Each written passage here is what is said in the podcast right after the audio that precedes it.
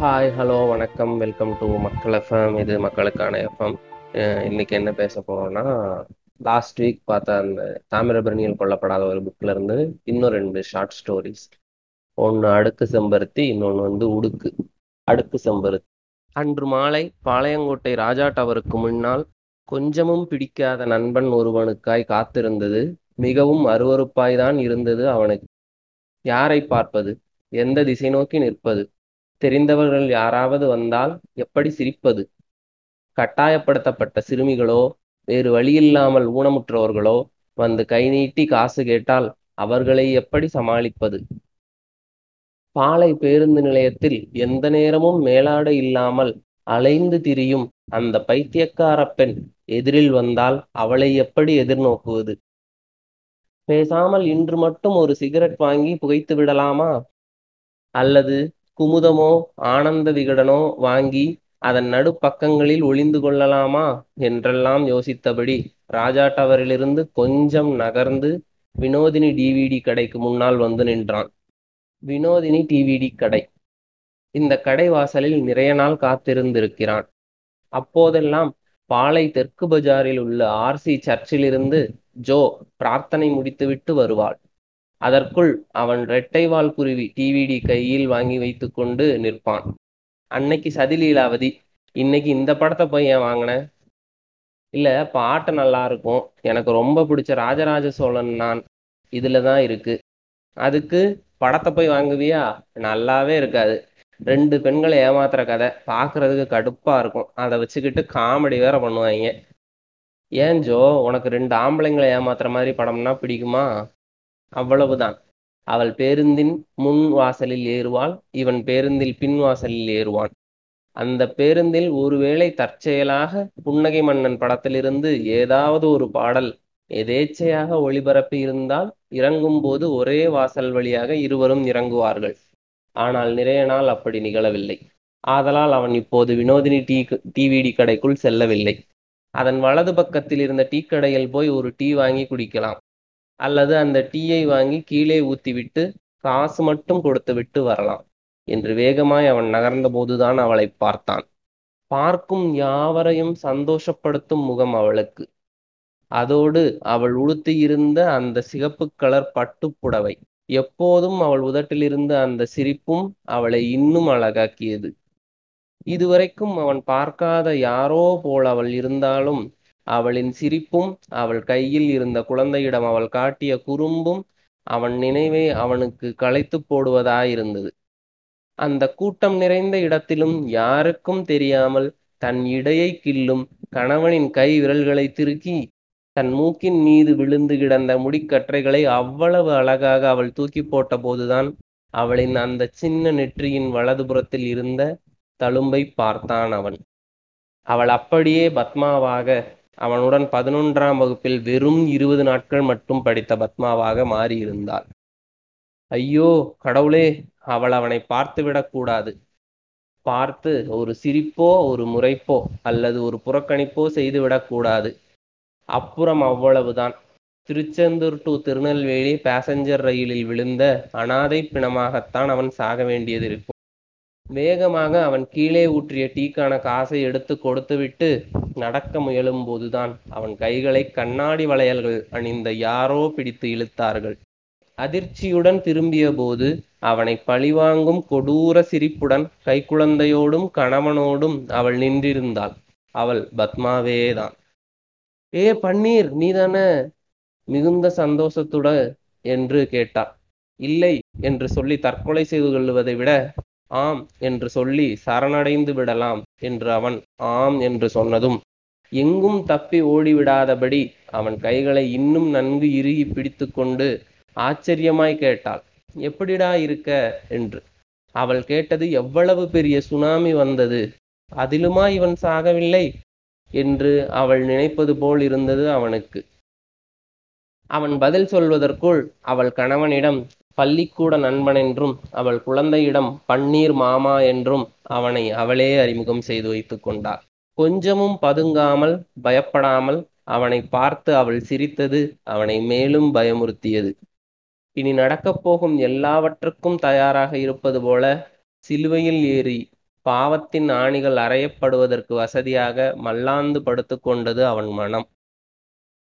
சரணடைந்த குற்றவாளியான அவனை கொஞ்சமும் இரக்கமில்லாமல் தூக்கு மேடைக்கு அழைத்துச் செல்வதைப் போல மிக வலுக்கட்டாயமாக அரசன் ஐஸ்கிரீம் பாருக்கு அழைத்து கொண்டு போனார்கள் அவர்கள். இப்போது பத்மாவின் ஒரு கை அவள் குழந்தையையும் இன்னொரு கை அவள் கணவனையும் பிடித்தபடி ஐஸ்கிரீம் பாருக்குள் நடந்து போனாள். திரும்பி அவன் வருகிறானா? இல்லை ஓடிவிட்டானா? என்று பார்த்து கொண்டாள். அருவருப்பும் அவமானமும் அவன் இரு கை பிடிக்க அவர்கள் பின்னால் அற்பமான பெயர் தெரியாத ஒரு பிராணி போல நடந்து போனான் பன்னீர். இனி அவன் உங்களிடம் நடந்ததை சொல்வான். ஏனெனில் அடுத்தவர்கள் அந்தரங்கத்தை நான் சொல்லுவது ரொம்பவே அநாகரிகம். மேலும் அவன் என்னுடன் இருக்கும்போது நான் அதை சொல்லுவதென்பது இன்னும் அபத்தம் என்பதால் அவன் பன்னீர் நான் அவன் அல்ல அவன் நான் அல்ல கதை என்னுடையது. நிஜம் அவனுடையது. எழுத்து என்னுடையது குரல் அவனுடையது. நான் தான் பன்னீர். போதுமாடா பயந்தாங்கொள்ளி நாயே. உனக்கும் எனக்கும் எந்த சம்பந்தமும் இல்லை. அவ்வளவுதானே? நான் பன்னீர். நான் பதினொன்றாம் வகுப்பு படிக்கும்போதுதான் இந்த பத்மா எங்கள் பள்ளிக்கும் என் வகுப்பிற்கும் வந்தாள். அவள் அப்பாவுக்கு வேலை மாற்றம். டெல்லிக்கு கிடைத்ததால் தூத்துக்குடியிலிருந்து அவள் அம்மாவும் அப்பாவும் டெல்லிக்கு போனதால் இரண்டு வருட படிப்பிற்காய் மட்டும் கருங்குளத்தில் இருக்கும் தாத்தா பாட்டி வீட்டிலிருந்து பதினோராம் வகுப்பு வந்து சேர்ந்திருக்கிறாள் என்று எல்லோரும் பேசிக்கொண்டார்கள். வகுப்புக்கு வந்த முதல் நாளே பார்த்து விட்டோம். அவள் எங்கள் சாதிதான் என்பதை. பத்மாவின் முகமும் அதில் எப்போதும் இருக்கும் சிரிப்பும் பார்த்தவுடன் எல்லோருக்கும் பிடிக்கக்கூடியதாகவும் அவள் பேசும் பயமில்லாத கூச்சமில்லாத பேச்சும் எல்லோரும் பொறாமைப்படும் அளவுக்கு இருக்கும். அவள் வந்த முதல் நாளே பிரேம்குமார் சார் என்ன நினைத்தாரோ தெரியவில்லை. அவளை வகுப்பில் பாடச் சொன்னார். கணக்கு வாத்தியார் வகுப்பில் பாட்டு பாட சொல்வது என்பது எவ்வளவு பெரிய அதிசயம். அவளும் புன்னகை மன்னன் படத்திலிருந்து ஏதேதோ எண்ணம் வளர்த்தேன். பாடலை பாடி எல்லோருக்கும் பிடித்த தேவதையாகி போனாள். இந்த பாடலை ரசித்து கண்ணீர் வடித்து பாடுகிறவர்கள் எல்லாரும் தேவதைகள்தான். ஜோ உட்பட மன்னித்து விடுங்கள். அவன் கதையில் நான் குறுக்கிட்டு விட்டேன். ஆர்வ கோளாறு இல்லை. ஜோ கோளாறு. இன்னும் ஒரு நாள் என் நண்பன் ஸ்டாலின் வந்து தாமதமாக அதை சொல்லியிருந்தால் அவளை நான் காதலித்திருக்க கூடும். அவளுக்காகவே வாழ்ந்திருக்க கூடும். ஆம் அவன் பத்மாவை காதலிப்பதாக அவள் வந்த பத்தாவது நாளில் என்னிடமும் எல்லா நண்பர்களிடமும் சொன்னான். பதினைந்தாவது நாள் அவள் பெயரை தன் நெஞ்சில் பச்சை குத்தி கொண்டு வந்து காண்பித்தான். ஒரு மாதத்தில் அவரை மெதுவாக அவளை மெதுவாக காதலிக்கத் தொடங்கலாம் என்றிருந்தவர்களின் வயிற்றெரிச்சலையும் வாங்கி கொண்டான். எங்கள் எல்லாருக்கும் தெரியும் நாம் பார்த்தவுடனே நமக்கு அவ்வளவு பிடித்து போகிற பெண் எங்கள் சாதியாகவே இருப்பது எவ்வளவு பெரிய வரம் என்று. ஸ்டாலின் என் பால்ய நண்பன். அவனின் கோபத்திற்கும் அவனின் திருட்டுத்தனத்திற்கும் அவனின் கபடி விளையாட்டிற்கும் நானும் என் மற்ற நண்பர்களான சுந்தர் கண்ணன் முகேஷ் நான்கு பேருமே அடிமை. வரலாற்று ஆசிரியருக்கும் கம்யூனிஸ்ட்காரரான அவன் அப்பாவிற்கும் தான் அவன் ஜோசப் ஸ்டாலின். எங்களுக்கு அவன் பக்காஸ் ஸ்டாலின் தான். பக்காஸ் என்பது அவன் பட்டப்பெயர். பித்தாக்கரஸ் தேற்றத்தை பக்காஸ் தேற்றம் என்று அவன் சொன்னதால் இந்த பெயர். எங்கள் பள்ளியில் தினம்தோறும் எவ்வாறு அமைய வேண்டும் என்பதை முடிவு செய்வதே அவன்தான். சரியாக பத்மா வந்த பதினேழாவது நாள் நாங்கள் நான்கு பேரும் சேர்ந்து ஸ்டாலினுக்காக ஸ்டாலினுக்காக பத்மாவுக்கு எழுதிய கடிதத்தை கடிதத்திலிருந்து என் நினைவில் இருக்கும் சில வரிகள் மட்டும். அன்பே பத்மா நீ இல்லாமல் இனி வாழாது என் ஆத்மா. உன் பதிலுக்காக சிவன் கோவிலில் காத்திருப்பேன். நீ சம்மதித்தால் பெருமாள் கோயிலில் மனம் முடிப்பேன். சாதி வேறில்லை அதனால் எனக்கு பயமில்லை. மதமும் வேறில்லை அதனால் நமக்கு மரணம் இல்லை. உன்னால் வாயால் சொல்ல முடியவில்லையெனில் அடுக்கு அடுக்குச் செம்பருத்தி மட்டும் வைத்து கொண்டு வா. நான் தெரிந்து கொள்கிறேன் நீ என் ஆளு என்று. இவ்வளவுதான் என் நினைவில் இருக்கிறது. கடைசியாக இப்படிக்கு உன் ஸ்டாலின் என்று எழுதும்போது அதை ரத்தத்தால் எழுத வேண்டும் என்று ஐடியா கொடுத்தது மட்டுமல்லாமல் ஏற்கனவே கபடி போட்டியில் அவன் காலில் அடிபட்டிருந்த புண்ணை கொஞ்சம் பீத்து அதில் வடிந்த ரத்தத்தை தொட்டு இப்படிக்கு உன் ஸ்டாலின் என்பதை ரத்தத்தில் எழுதியது அடியேனே. அந்த கடிதத்தை சிவன் கோவில் வாசலில் வைத்துதான் பத்மாவிடம் கொடுத்தான் ஸ்டாலின். அவள் அதை வாங்கி சாக்கடையில் வீசிவிட்டு போனபோது ஸ்டாலின் சிறிதும் கோபப்படாமல் எங்களிடம் வந்து கண்கலங்கியது எங்களுக்கே ஆச்சரியமாகத்தான் இருந்தது. மறுநாள் பள்ளி முடிந்து போகும்போது பெருமாள் ம கோவில் மலையில் வைத்து அவளை மறித்து நான்கு பேரும் பேசுவதாக போட்ட திட்டம்தான் அவனை கொஞ்சம் சமாதானமாக்கியது. பெருமாள் கோயில் மலையில் நான்கு பேரும் பள்ளி முடிவதற்கு முன்னரே வந்து காத்திருந்தோம். அவள் ஒரு ஆறாம் வகுப்பு சிறுமியை துணைக்கு அழைத்து கொண்டு வந்தாள். முதலில் சுந்தர் தான் அவளை நிற்கச் சொன்னான். அவள் திரும்பி பார்த்துவிட்டு வேகமாக நடக்க கண்ணனும் நானும் ஓடிப்போய் அவள் முன்னால் நின்று மறித்தோம் ஸ்டாலின் வந்து அவளிடம் தடுமாறி தடுமாறி என்னமோ பேசினான்.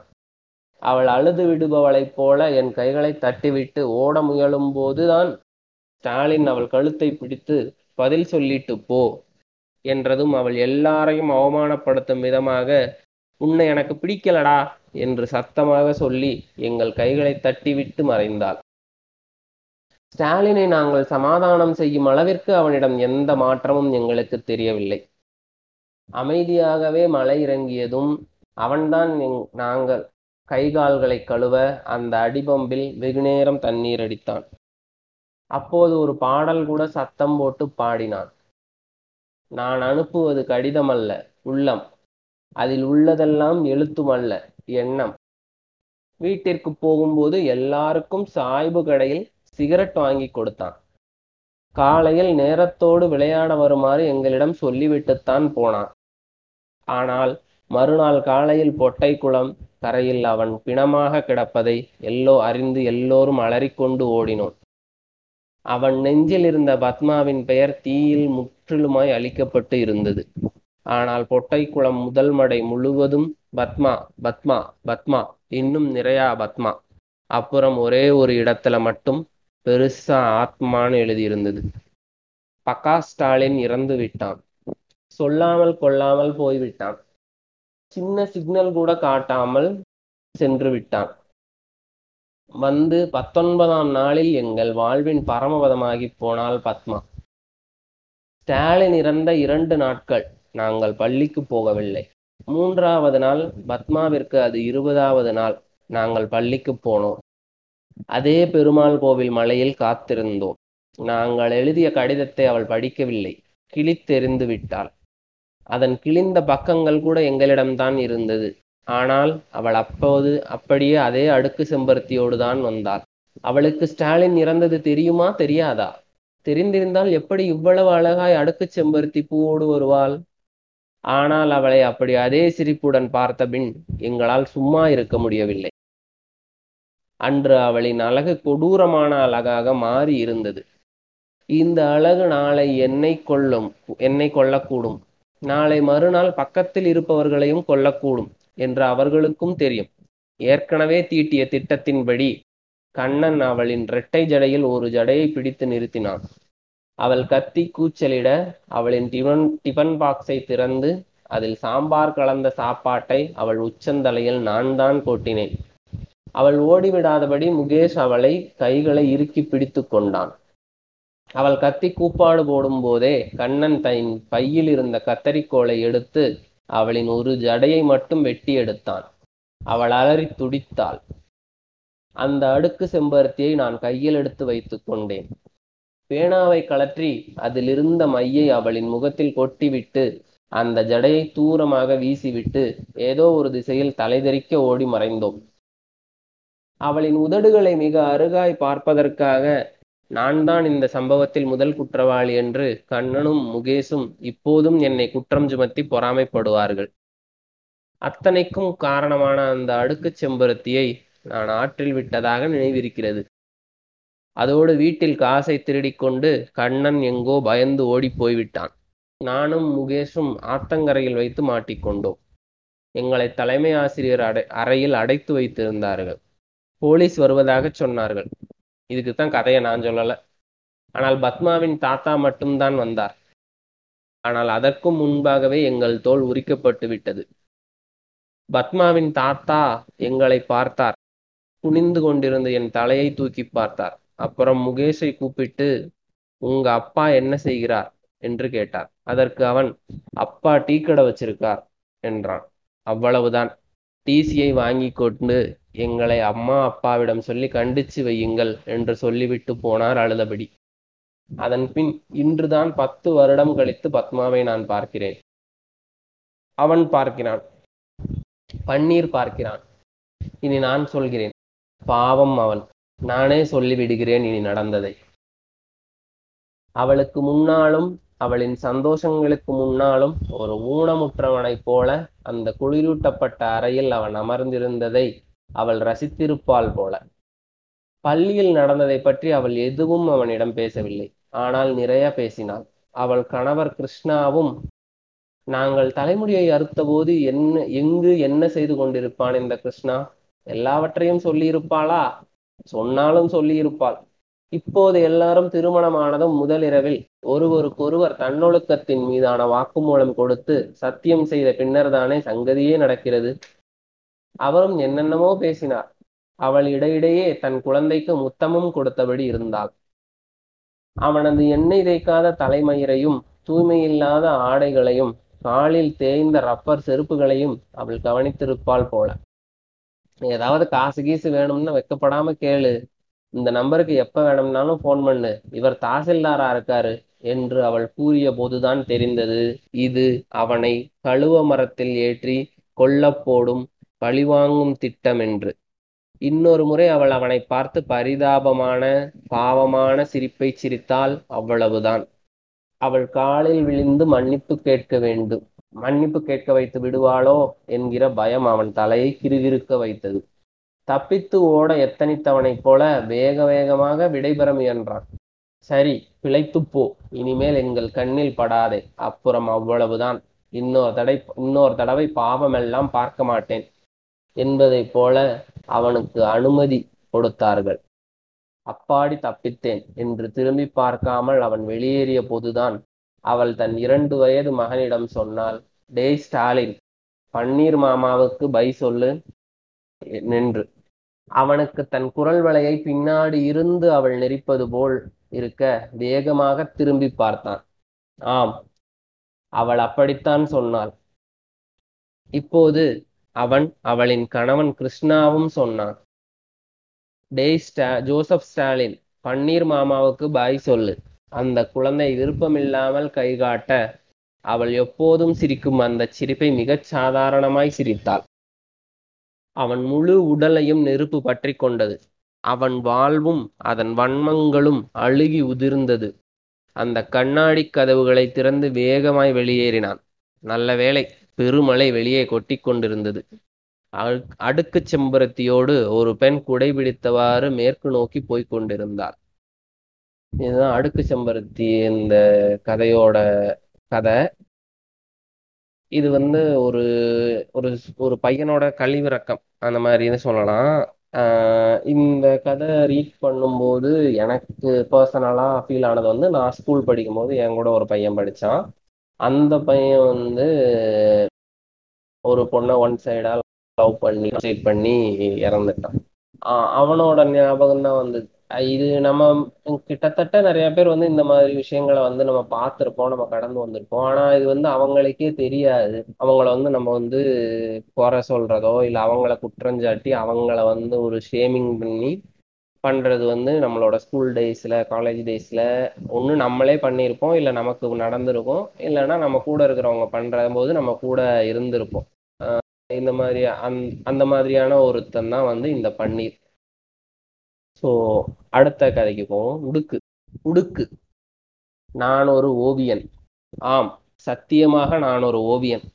உங்கள் வீட்டு சுவர்களிலோ அல்லது அந்த கரையான் அரித்த அந்த கதவுகளிலோ வேட்பாளர்களின் முகமோ அல்லது கட்சிகளின் சின்னங்களோ வரையப்பட்டிருக்குமெனில் அது நடுராத்திரி ஒன்றில் என்னால் வரையப்பட்டது.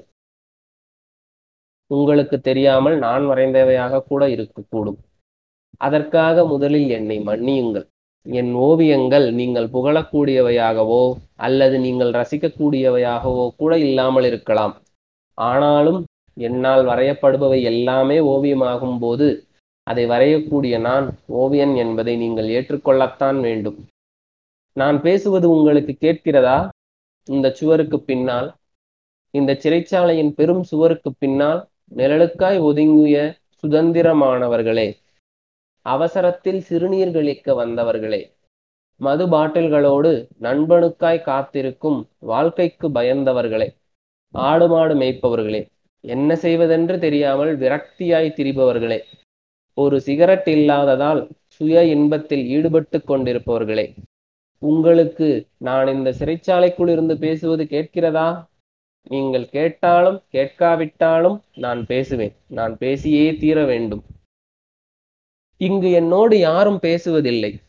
என்னோடு இந்த அறையில் இன்னொரு சாதிக்கார பையனை காதலித்தாள் என்பதற்காக தன் சொந்த மகளுக்கு விஷம் வைத்து கொன்றதாய் அடைக்கப்பட்டிருக்கும் ஒரு ஐ ஐம்பது வயது முதியவர் என் முகத்தை பார்க்க கூட விரும்புவதில்லை.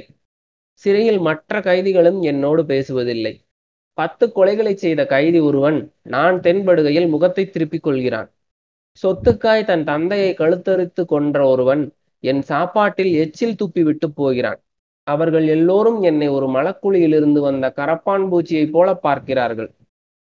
கொட்டாவி விட்டாலே வந்து காரணம் கேட்கும் போலீஸ்காரர்களோ நான் விடிய விடிய கத்தி கூப்பாடு போட்டாலும் என்னிடம் எதுவும் பேசுவதில்லை. எதிரறையில் இருக்கும் மூன்று பெண்களை ஏமாற்றி திருமணம் செய்த ஒருவன் தனக்கான கம்பிகளின் வழியே எப்போதும் என்னை பார்த்து சிரித்தபடியே இருக்கிறான். என்னோடு இருக்கும் அந்த முதியவரோ போலீஸ்காரர்களின் சட்டையை பிடித்து தினமும் கத்துகிறார். இவனோடு இந்த அற்ப நாயோடு என்னால் இருக்க முடியாது. என்னை அறைமாற்றுங்கள் இல்லை என்னை தூக்கிலிடுங்கள். அல்லது மறுநாளே நான் என் ஆண்குறியை அறுத்து தற்கொலை செய்து கொள்வேன் என்று. ஆதலால் நான் பேசியே ஆக வேண்டும். இந்த சுவரோடோ இல்லை சுவற்றுக்கு பின்னால் சுதந்திரமாய் இருக்கும் உங்களோடோ. நான் பேசியே ஆக வேண்டும். நான் சாகத் தொடங்கிவிட்டேன். இவர்களும் என்னை கொல்லத் தொடங்கிவிட்டார்கள். எல்லாரையும் விட அந்த எதிர்த்த அறையில் இருந்து சிரிக்கிறானே அவன்தான் அதிகமாய் என்னை கொள்கிறான் ஒருவேளை இந்த வா வாக்குமூலம் முடியும் போது நீங்களும் என்னை கொல்ல ஆயுதம் தேடலாம். அதில் எனக்கு கவலை இல்லை. எந்த பிணமும் எவ்வளவு கொடிய ஆயுதத்திற்கும் பயந்தது கிடையாது தானே? அற்ப நாயான எனக்கு அம்மா வைத்த பெயர் கா. சுந்தரேசன். ஆம் என் பெயர் சுந்தரேசன். என் அப்பா இறந்து பனிரெண்டு மாதம் கழித்து நான் பிறந்தேன். என் அப்பா என் அம்மா கோதை நல்ல வேளை என் அம்மாவின் பெயர் சீதை என்று இல்லை. சந்தேகத்திற்குரியவளானாள் நான் சந்தேகத்தின் அடையாளமானேன். அண்ணன் கதிரேசன் அப்படியே அப்பாவைப் போல இருப்பான். அப்பாவின் புகைப்பட சிரிப்பைப் போலவே இருக்கும் அவனின் சிரிப்பு. நான் அப்படியே யாரைப் போலவோ இருப்பேன். அப்பாவின் புகைப்படத்தின் அருகே என் புகைப்படத்தை ஒரு நாளும் அம்மா வைத்ததில்லை. நீங்கள் எப்போதும் அவசரமாய் அரசாங்க சுவற்றில் சிறுநீர் கழிப்பதைப் போலவே நான் ஒரு கோவிலின் சுவற்றில் கரித்துண்டுகளால் வரைந்தேன். என் முதல் ஓவியமாய் என் கனவுகளை எப்போதும் உருட்டி அந்த கருப்பு பூனையை அதன் பின் என் பிறப்பை சந்தேகப்பட்டவர்களை வரைந்து பார்க்கத் தொடங்கினேன். ஓவியன் ஆனேன். கதிரேசன் அப்பாவைப் போலவே ஒரு மாணவர் விடுதிக்கு காப்பாளனானேன். நான் இப்போது ஒரு ஓவியன். மனிதர்களோடு பேசவோ சிரிக்கவோ விரும்பாத ஒரு ஓவியன். என் ஓவியங்களோடு நான் பேசத் தொடங்கியிருந்தேன். அவை என்னை பார்த்து சிரிக்கத் தொடங்கியிருந்தது. என்னோடு சண்டை போடத் தொடங்கிவிட்டது. என்னை புனைப்பெயரில் அழைக்கத் தொடங்கிவிட்டு. என்னை கேலி செய்யக்கூட அவை துணிந்து விட்டன.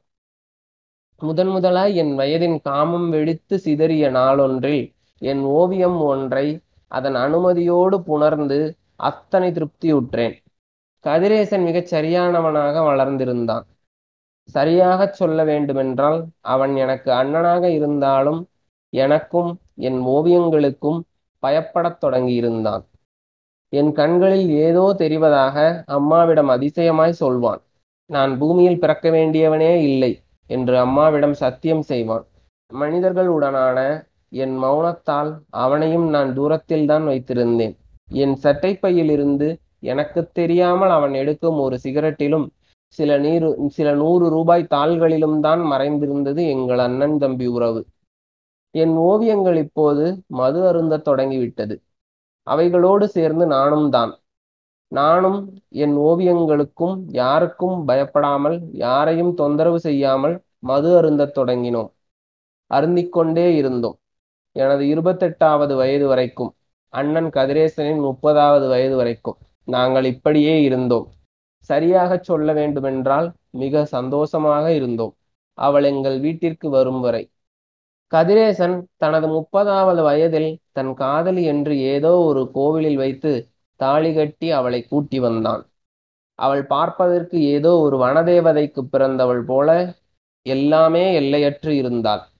அவளை பார்ப்பதற்கு எனக்கு எந்த அவசியமும் இல்லை விருப்பமும் இல்லை. கதிரேசன் என்னிடம் அவளை அறிமுகப்படுத்தும் போதுதான் நாங்கள் இருவரும் ஒருவரை ஒருவர் பார்த்து கொண்டோம். எங்கள் இருவரின் பார்வையும் விருப்பமில்லாத அருவருப்பான பார்வைதான். ஏனோ முதல் பார்வையிலேயே அவளை நான் வெறுத்தேன். அவளுக்கும் அப்படித்தான் இருந்திருக்கும். ஒரு ஓவியனாக கூட அவளை என்னால் ரசிக்க முடியவில்லை. அவளின் பெருத்த உதடுகளும் அசிங்கமான அந்த பார்வையும் அளவுக்கு மீறிய அவள் வனப்பும் எனக்கு அப்போதே பயமுறுத்த விலகிப் போய்விட்டேன். இந்த இரண்டு வருடங்களில் நானும் என் ஓவியங்களும் எல்லாரையும் விட்டு கொஞ்சம் விலகியே இருந்தோம். முழு இரவும் நாங்கள் அலைந்து திரிவோம். பகல் நேரத்தில் எங்கள் வீட்டுக்கு பின்னால் உள்ள அந்த வேப்ப மரத்தில் முடங்கிக் கொள்வோம். எனக்கும் என் ஓவியங்களுக்கும் எடுபிடி உதவிகள் செய்யும் அந்த சிறுவன் குமாரை தவிர்த்து எங்களுக்கிடையில் நாங்கள் யாரையும் அனுமதிப்பதோ அங்கீ அங்கீகரிப்பதோ இல்லை. எனக்கு யாரும் எதற்கும் தேவைப்படவில்லை. எனக்கு என் ஓவியங்களே போதுமானதாக இருந்தது. இதோ எப்போதாவது தவிர்க்க முடியாமல் அல்லது உங்கள் தற் தற்காப்புக்காக நீங்கள் ஒரு கொலை செய்துவிட்டு இந்த அறைக்கு வருவீர்களெனில் என்னை பார்க்க முடியாவிட்டாலும் என் ஓவியங்களை பார்க்க முடியும். ஆம் இந்த அறை முழுவதும் என் ஓவியங்களால் நிரப்பி வைத்துள்ளேன். அந்த மேற்குச் சுவரில் பாருங்கள் ஒரு மான் ஒரு புலியை துரத்தி கொண்டு போவதை. அந்த மானின் பற்களில் கசிவது அந்த புலியின் ரத்தம்தான். இன்னும் சரியாகச் சொன்னால் அது என் ரத்தம். ஆம் நான் தான் புலி. அவள்தான் என்னை துரத்தும் மான். மான்கள் ஆவேசமாய் புலியை துரத்துகின்றன. ஆளில்லா ஒரு பகல் பொழுதில் என் தூக்கத்தை பிரித்து எனக்கு பிடிக்காத அந்த தடித்த உதடுகளால் அவள் என் பெயரைச் சொல்லி அலறி துடித்த போதுதான் நான் பதறிக்கொண்டு ஓடி இருக்க கூடாது. அந்த முழு கரி சூழ்ந்த சமையலறைக்குள் நான் போனபோது அசிங்கமான அருவருப்பான ஒரு சிரிப்புடன் அவள் என்னை பார்த்தது என் உடம்பில் பெயர் தெரியாத பூச்சிகள் ஊர்வதைப் போல இருந்தது. அவள் எதற்கு அலறினாள் என்று நான் ஊகிப்பதற்குள் அவளின் தடித்த கரங்களால் என்னை இறுக்கி அணைத்து அவளின் பெரித்த மார்புகளை என் மீது வைத்து அழுத்தி அருவருப்பான அவள் உதடுகளால் என்னை முத்தமிட எத்தனித்த போது நான் கத்தி கூச்சலிட்டு அவளை வேகமாய் தள்ளிவிட்டிருக்க கூடாது. ஆனால் அவள் உடல் முழுவதும் உடலில் இருந்து வந்த வியர்வையிலும் கதிரேசன் வாசனை அடிக்கும் போது அவளை பலமாய் நான் தள்ளிவிட்டது அத்தனை சரிதான். அவள் ஒரு பித்தளை பானையில் போய் சரியாக விழுந்தாள். அவளின் இடுப்பு பலமாக அடிபட்டிருக்க வேண்டும். ஏனெனில் இப்போது அவள் ராட்சசியாய் மாறியிருந்தாள். சரியாக சொல்ல வேண்டுமென்றால் அந்த பரமசிவனை காலின் கீழே போட்டு மிதித்து அவன் தலைமயிர் அறுக்க முற்பட்ட அந்த அட்டகாளி போல் ஆவேசம் கொண்டவளாய் உருமாறியிருந்தாள். அவள் கண்களால் என்னை எரித்து விடுபவளைப் போல பார்த்தாள். என் சட்டையை கொத்தாக பிடித்து ஏண்டா உனக்கு என்ன பிடிக்கலையா? என்று அவள் ஒரு கணம் கேட்டபோது ஒரு கணம் கூட தாமதிக்காமல் அவள் முகத்தில் நான் காரி உமிழ்ந்ததுதான் தாமதம். டேய் நீயும் உங்க அண்ணனை மாதிரி இடுப்புக்கு கீழே உடுக்கு இல்லாமத்தான் தெரியுறியா? ஆம்பளையா இல்லாத உங்களுக்கெல்லாம் எதுக்குடா கல்யாணம் பொண்டாட்டிலாம்? உங்க அம்மா பண்ணாத தப்பையாடா நான் பண்ணிட்டேன்? என்று கத்தினாள். அப்போது அவளின் நாக்கு தப்பி ஓடும் இரையை கவ்வி பிடிக்கும் கொடும் பசித்த பாம்பை போல என்னை பார்த்து சுழண்டது வெளியே ஓட எத்தனித்த என் சட்டையை பிடித்து தன் பக்கத்தில் வைத்து கொண்டாள்.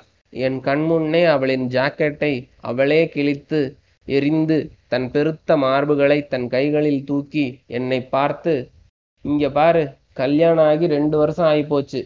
இன்னும் அப்படியே இருக்கு பார் பொட்ட பயலுவலா என் மேல காரி துப்புறீங்களா? என்று என் மீது காரி உமிழ்ந்தாள். அது என் மூக்கின் மேலிருந்து என் வாய் நோக்கி வடிய வடிய ஓடி வந்தேன். ஆளில்லா அந்த ஆத்தங்கரை காட்டுக்கு.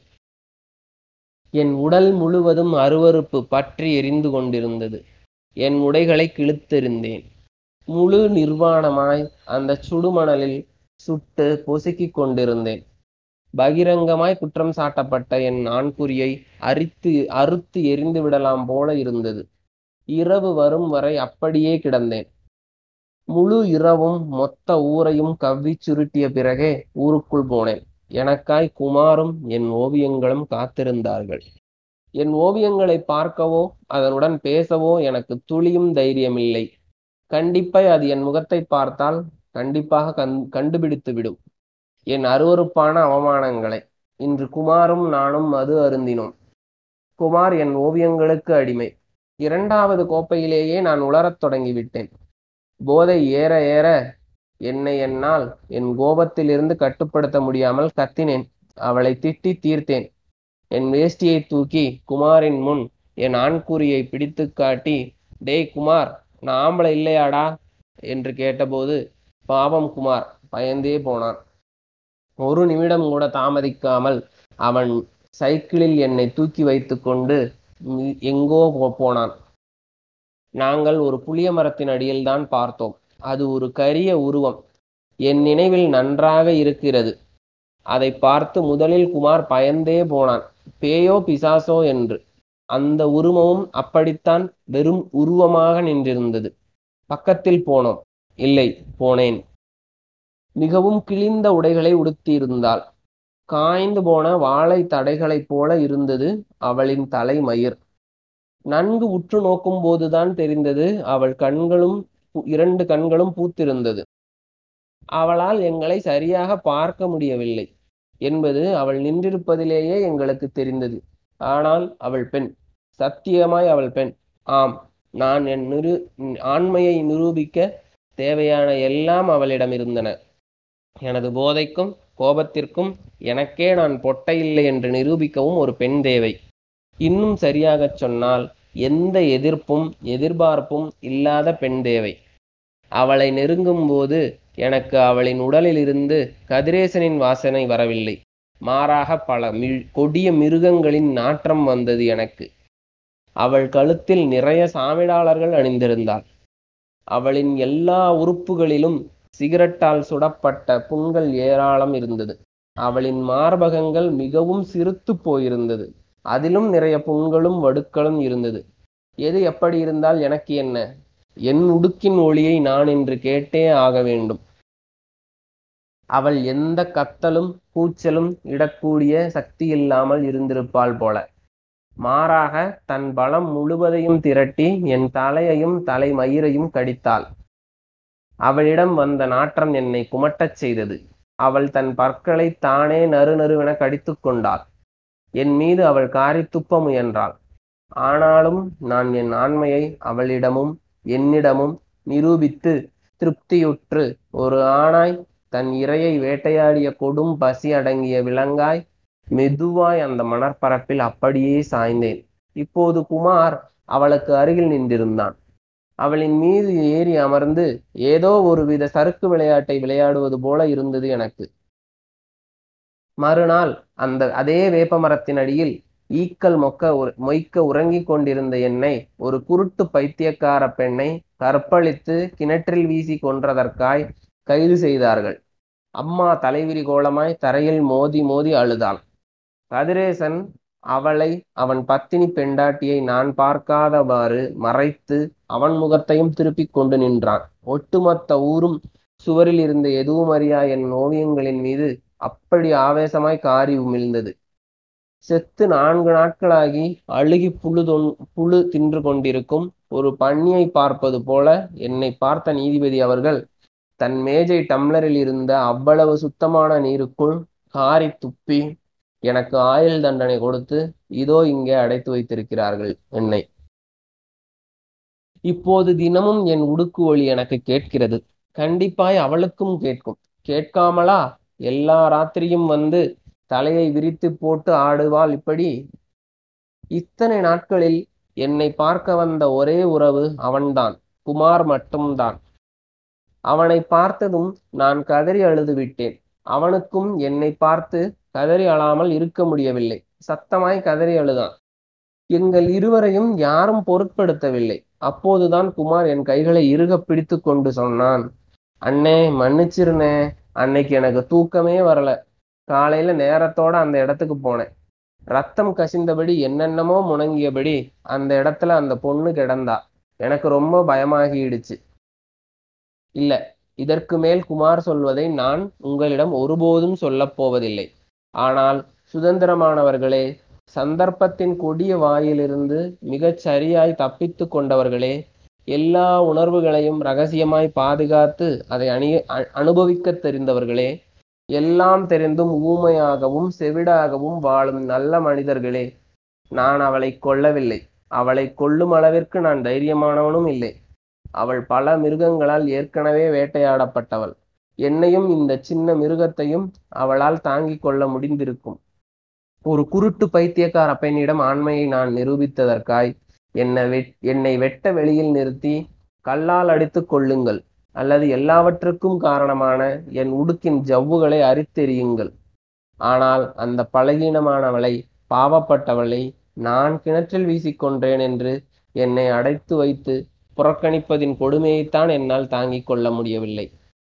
நானே என்னை என்னால் கொலை செய்யும் அளவுக்கு எனக்கு தைரியம் இல்லை. இரவெல்லாம் அவள் தலைவிரி கோலமாய் ஆடுவதை பார்த்து அலறி துடித்து கொண்டே இருக்கிறேன்.